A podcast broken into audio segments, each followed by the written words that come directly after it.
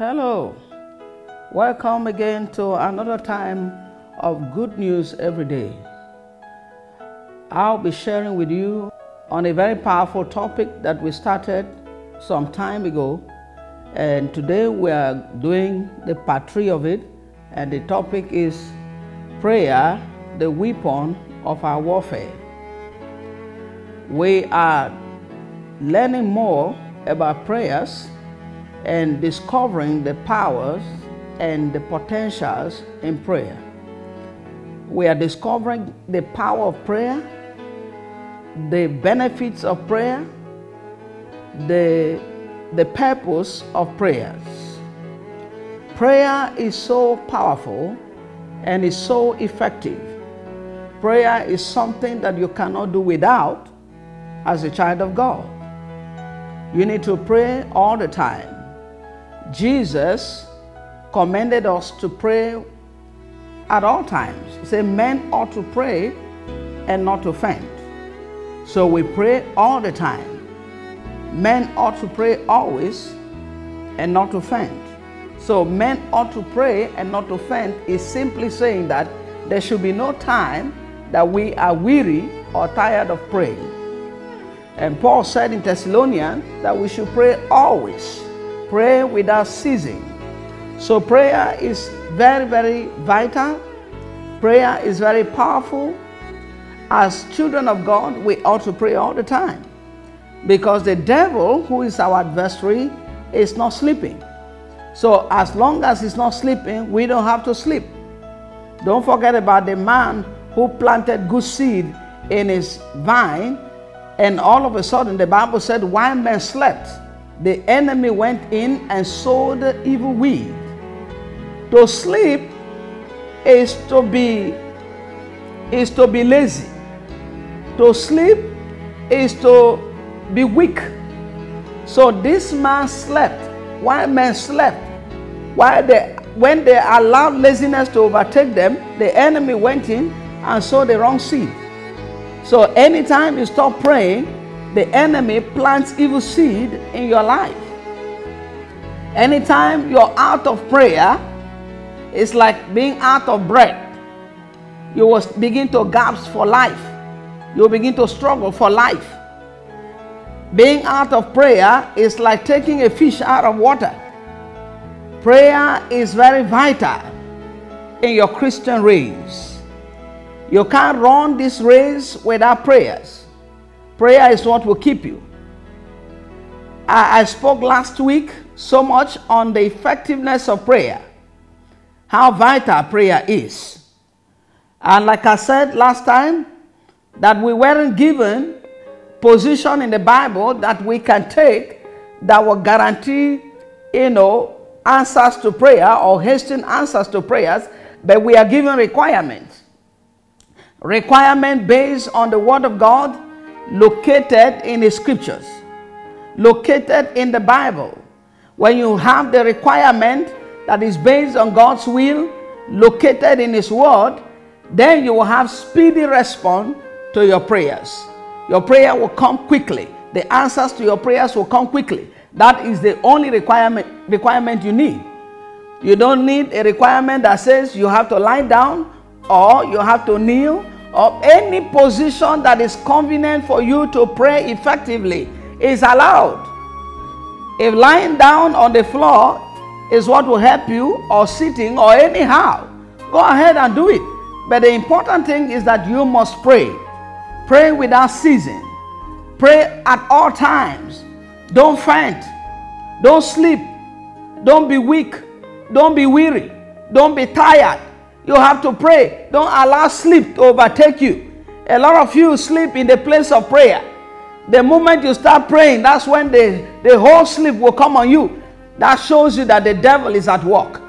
You have to resist him so that you can be able to take your place in the realm of the spirit and live a life of dominion on earth. You know, you can Jesus said men ought to pray all the time and not to faint. Paul said pray without ceasing. So you can pray anytime. Prayer is is a thing of the soul. You can pray audibly, you can pray inwardly. The Holy Spirit that makes intercession for us with groanings, prays within us. So even in the car, you can be praying. Even while you're walking, you can be praying. That's the good thing about prayer. So you pray all the time. If you don't have the strength or sorry, the time to go somewhere and pray while you're walking, you can be praying inside your heart. Learn to pray all the time. Let prayer become your bread. You don't start the year without prayers. You don't start the year without having a special time, you know, to ask God how, you know, how the year will look like or to put your request before him and lean on his will so that you'll have a good year. A lot of people started starts well in the beginning of every new year and then they, they stumble just before the middle of the year. They are already grumbling. And one of the things you have to understand is that you can't grumble and pray effectively. One of the reasons why prayers, answers to prayers are delayed or not answered at all is because a, a lot of you are mad at God. You, you can't be mad at God and then still go to Him in prayers and expect uh, the, the results to come. God is not your mate, you know, He's our Father.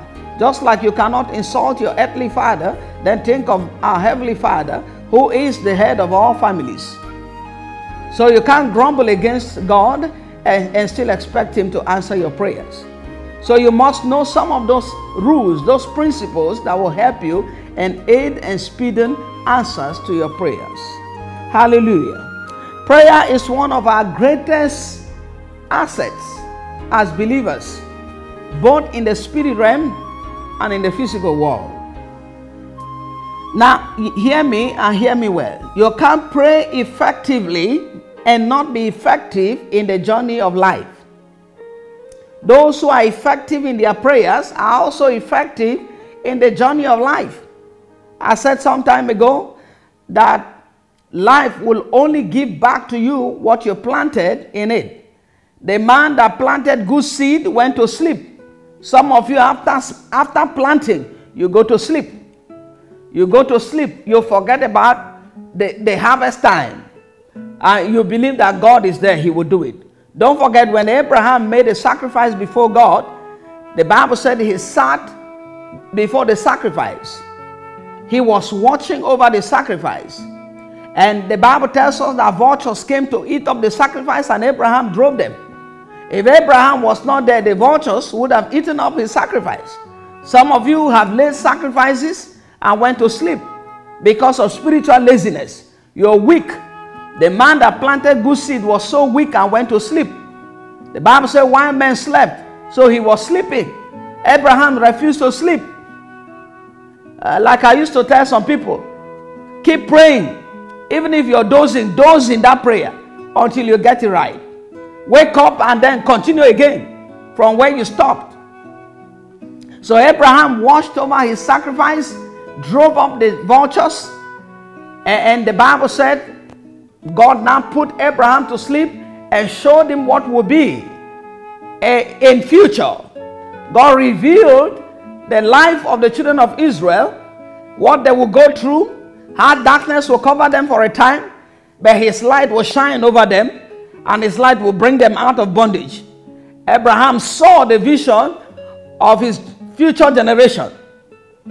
He slept and then he saw heavy darkness with a burning light passing through.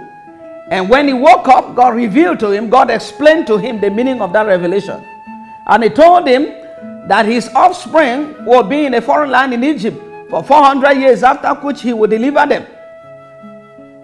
And then God showed him, you know, if you if you read the story of the children of Israel coming out of the land of Egypt, you can really see that you will discover that what Abraham saw in his revelation was exactly what took place.